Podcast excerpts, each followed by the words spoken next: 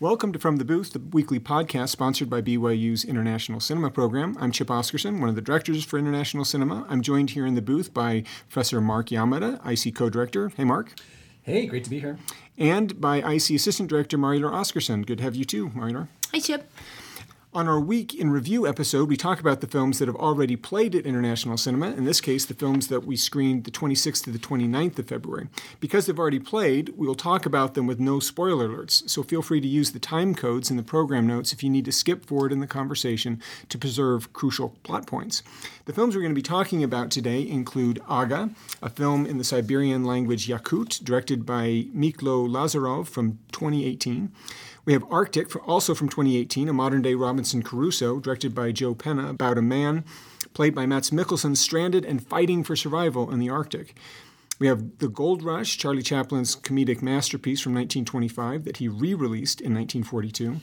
And our documentary this week was Genesis 2.0, directed by Christian Frei and Maxim Arbugaev from 2018. This is about climate change, bringing back extinct species, and the ethics of cloning. So, should we start with Aga? Marilar, what did you like about the film Aga?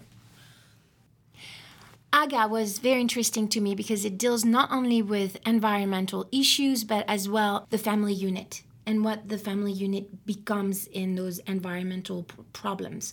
So we have a, a very traditional family made of a man and a woman, and their lives are peaceful. I mean, they, they know how to work the elements. They function very well. And there is a, a codependency that is very healthy.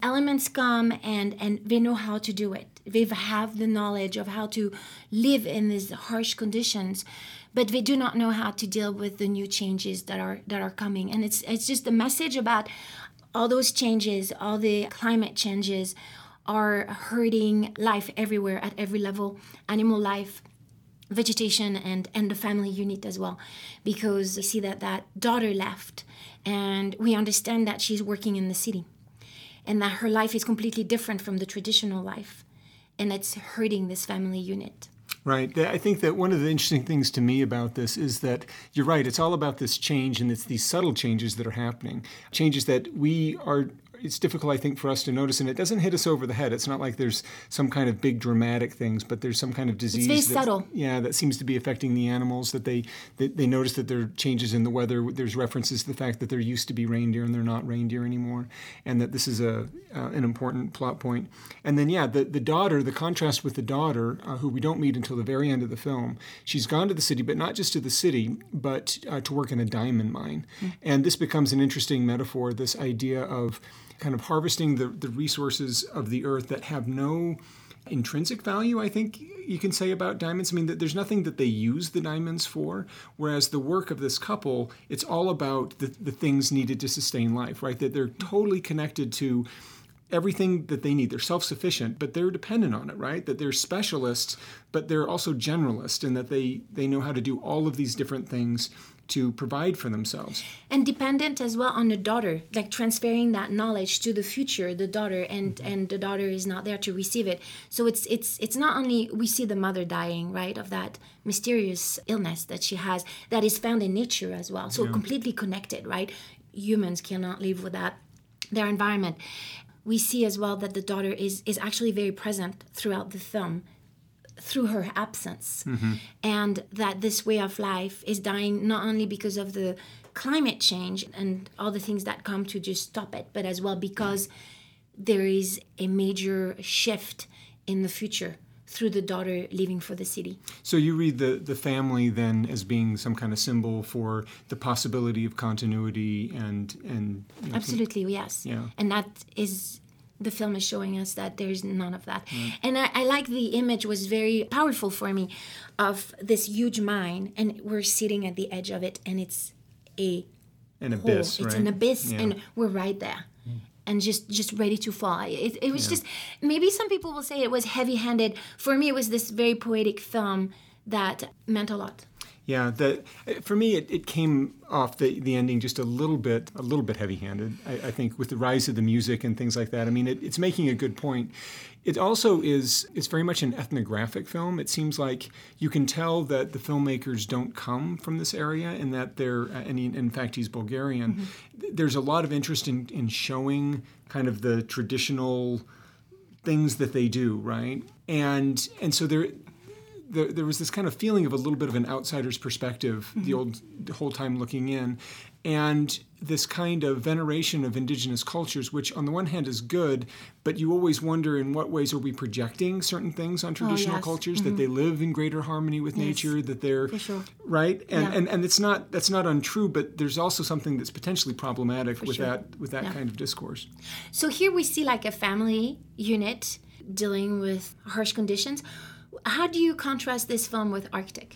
Yeah, so Arctic I read as a similar kind of film in that both are very interested in what happens if you strip away all of the, the kind of networks that support us in modern life, right? That uh, you know, very few of us raise our own food, you know, fix our own cars, educate our own children, right? That we we outsource this. We specialize in one thing. We get money that allows us to kind of you know to buy the services we need from other people, and I think that the disruptions in these flows, and right now we're in the middle of this, right? That uh, with the coronavirus, you know, that there's this kind of anxiety about, well, what happens if supply chains from East Asia are suddenly cut off, right? Where are we going to get our toilet paper from, or you know, what our iPhones and and all these things? I mean, you actually see this going on in the stores, right? That there's this kind of panic buying right now, and and what these films are playing out are precisely this anxiety, right? That this fantasy of could we survive, right? So in this case, we have Mads Mikkelsen playing a man Overgård. We don't I know his full name even, who has been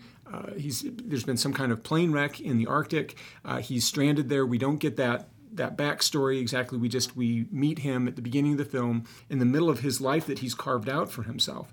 And one of the, the pleasing things, I think, for us as a viewer is he makes no mistakes, right? He's good mm-hmm. at doing this. Uh, he can completely support himself. Mm-hmm. And there's a little bit of a sense that he can do that in perpetuity if he needed to, right? Mm-hmm. He's got fish that he can that he mm-hmm. can fish. He seems to have enough fuel to mm-hmm. you know to kind of get by. Certainly, he wants to be saved, but we take a certain kind of pleasure in seeing how completely self-sufficient he is. He's not dependent on the outside world. Yeah. But then you uh, the the kind of the thing that drives the plot forward is that there's a rescue helicopter that comes for him and and crashes right it kills one of the pilots right away the other pilot is unconscious is is severely wounded and that kind of human connection becomes the impetus that drives the rest of the plot. He can't stay. If mm-hmm. she's going to survive, he's going to have to make a, mm-hmm. a break for it, so yeah, to speak. He does kind of choose like humanity, right? Over he does, and, and he makes the harsh decision to to cross what he wouldn't normally do, right? I mean, he would stay where he was, but he makes the decision to save her, and so in some ways, making the decision to go against kind of his instincts within this kind of natural order, right? That's right. Yeah. So if we see a narrative about like climate change I mean, there's a message, right? That it, it is about each other and it is about saving each other and it is about moving away from that not we, we won't say comfortable for Arctic, right? But but yeah. it was working. But it's for us moving away from a lifestyle that that is comfortable, that we know very well, to make that trip yeah. into a little bit the unknown, but to kind of like change our, our ways. Yeah. Yeah, it's interesting that the final the final scene of the film, which is you know, which is so crucial, right? And and apparently Mads Mikkelsen actually wanted his character to die. That he thought it would be a better film hmm. for him to not make it. You know, I, am glad it's hopeful. I am so grateful know, for the, that. The helicopter that that you, yes. we think has seen him, but then doesn't seem to have seen him. He you know he burns his coat right in this kind of he final. Gives it all. You know, final yes. But what does he do? He you know he lays down and he holds on to this lady's he hand. Does. And and then of course we see the helicopter as they kind of are unconscious. The, the helicopter lands you know behind them. So it does end up on this very hopeful tone. I think that I really like this film, and I think one of the reasons that I like the film is that the director Joe Penna is surprisingly restrained. That there's so many ways that he could have overdone it, in, mm-hmm. in and it's really remarkable because he's a YouTube, you know, he's a YouTube director. This is his first feature length film. He's done some other, you know, kinds of things, but it's a pretty big jump from mm-hmm. the mystery it guitar like man medium, right? stuff. Yeah. It really but he does. does. it very well. But he well. does it um, just incredibly well. I mean, part of it is that he had the incredible good fortune of getting Max Mads Mikkelsen to act this, and he really carries this. I, there's not of a lot of actors that yeah. could do the kind of acting job he does because so much has to be expressed with you know virtually no dialogue, uh, you know virtually no dialogue at all, and and I think he does that that really really well. I think uh, another moment of the film that I really uh, like is this moment where he's been following the map, and and he gets to you know mm-hmm. a, kind of a barrier yeah. that's not on the map. Yeah, yeah. And uh, and this idea of you know it's the breakdown of modern rationality, mm-hmm. right? That the map is this ultimate symbol for uh, rationalized space, right? That we've kind of controlled and that we've colonized in all these key ways, mm-hmm. and it fails him. And that's the invention of, of, a new way. That's right. Right. yeah. Well, let's let's turn to uh, the gold rush. This kind of shifts gears rather abruptly in some ways, but we stay uh, with an Arctic theme. This, of course, is the film that Charlie Chaplin, I think we mentioned in our preview, uh, was one of his favorite films that he did. Uh, he, he talked it, about it as the picture that he wanted to be remembered by and was re released. We showed the re released version, it was re released in 1942.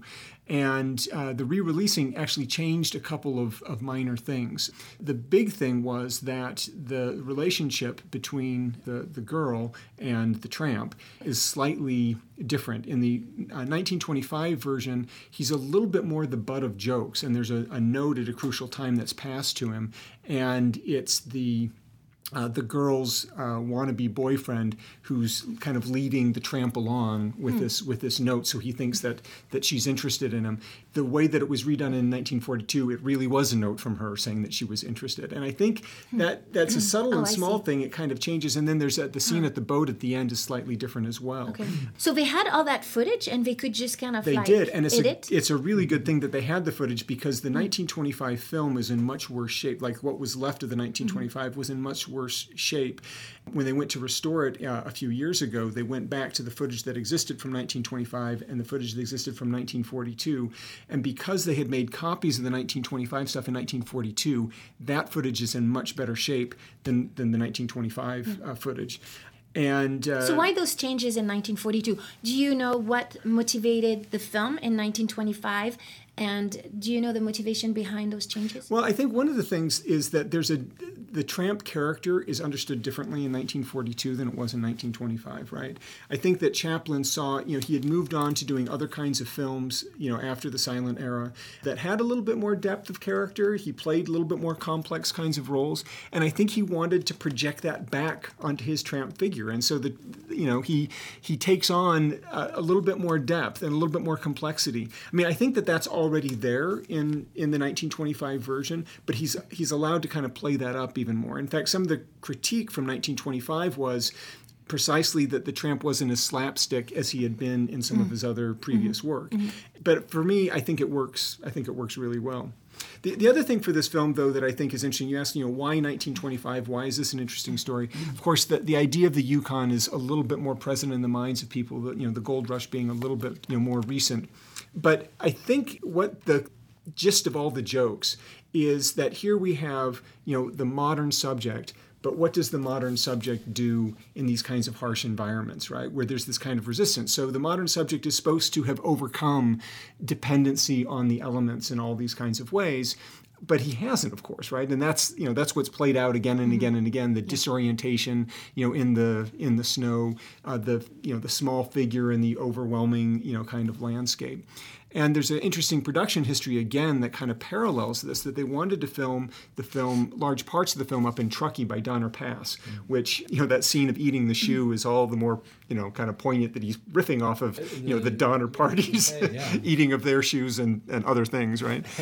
but the they get up to Truckee, and the only thing that they're able to film is that, that very opening sequence where you have all the prospectors mm-hmm. going up the mountain. It's a really spectacular uh, scene. Uh, apparently, they, they shipped in like 600 and you know I, I quote from the you know the newspapers of the time hobos from Sacramento, 600 hobos from Sacramento to kind of you know do this do this scene. But that was uh, one of the only things they were able to, to film there because the weather simply wouldn't cooperate with them. And so there was actually this resistance of the elements that's mm-hmm. kind of exactly what they're, they're trying to thematize. So they end up going back to the studios in Hollywood and they make an incredible amount of fake snow out of you know cornflakes and mica and mm-hmm. um, flour and I mean wow. it's literally tons and ton- yeah. hundreds of tons of this stuff yeah. that they're blowing around yeah. with jet engines and but it's all enacting exactly in, in a sense what they had experienced up in Truckee, which Mm-hmm. is that you know the the way that, that humans interface with the environments around them, that we like to think of ourselves in you know being modern, that we've overcome uh, you know kind of material realities in a lot of ways, but there's this resistance, right, that kind of pushes back at uh, at key times. Well, let's talk about the, the last film of the week, Genesis 2.0.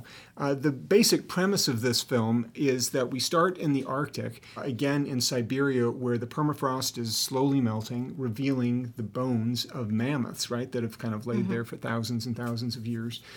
This story of kind of hunting mammoth tusks, and there's a, a great market for them, for their ivory and for you know supposed uh, medicinal values, is contrasted with another story about cloning and about uh, the ethics of uh, synthetic biology, this ability to design life, and in the words of the film, to take control of our own evolution the story jumps around quite a bit. It's you're in the Arctic, you kind of keep coming back to the Arctic, uh, to Siberia, but then you're in Boston, you're in South Korea, you're in China, you're kind of all over the place. And this is one of the things that the film was critiqued for, is that it jumped around so much. Mm. But for me, that was kind of what the film was about. Was about to, to totally yes. Yeah, it's the, the way that all of these things are in an interesting kind of way mm. related. That Yeah. you wouldn't think that the life of a kind of almost nomadic, you know, kind of hunter in Siberia, mm-hmm. you know, is linked to biology labs in South Korea or you know academic conferences in Boston uh, that are you know talking about these things and exploring these things. But they are right that they they all kind of find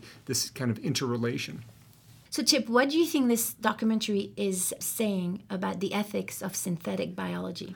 So one of the hunters makes an interesting comment. Uh, he's of course not commenting on synthetic biology because they're pretty removed from what people are doing with the mammoth tusk. But he says about finding these because finding one good tusk, it's like you've made it. They call it you know kind of white gold.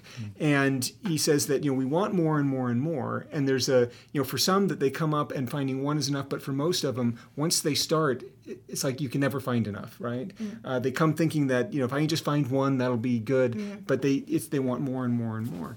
And and this I think is an interesting kind of parallel to synthetic biology, right? If we can can find you know the gene that you know that creates breast cancer, right, or you know a certain kind of breast cancer, and if we have the ability to be able to you know through CRISPR technologies or whatever to be able to kind of edit that out of people's DNA, I mean, yeah, why wouldn't we do that, right? You can kind of alleviate a lot of pain and suffering.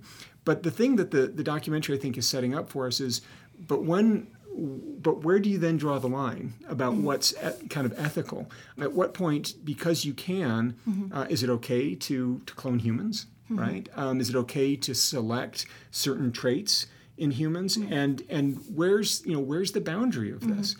in taking control, as they say, of our own evolution, that's an incredible, incredible power, and it comes with it all of these moral and ethical questions that we're not really answering yet. That the, the only things that we're answering, and that so many of the people working on this are answering, are how do we do it? Can we do it? And we're to the point where we can do a lot of these things. But the question But should is, we? should we do these things, right? And that's, um, you know, I think it it really helps to illustrate uh, the limits uh, that that come with, uh, you know, with this technology, and that so often this happens where the technology is ahead of our own morality, and that we've got to figure out these kinds of things before we can, um, before we let our own human greed put us in a really bad place. All right. Well, thank you both for, for being here today, and thank you for joining us today on From the Booth. Our podcast is produced by the International Cinema Program at BYU, which is supported by the BYU College of Humanities. Uh, we are solely responsible for the opinions and ideas expressed here, as they don't necessarily represent any official position adopted by the university or its supporting institutions. We thank our sound engineer, Jojo Hegstrom Pratt, as well as the staff of the BYU Humanities Resource Center for their help and support. We invite you to check out our preview episodes of the podcast for an introduction to the films without spoilers. Until next time, we hope to see you at International Cinema in 250 the Kimball Tower. Thanks, Mark. Thanks, Mariador. Thank you. See you next time.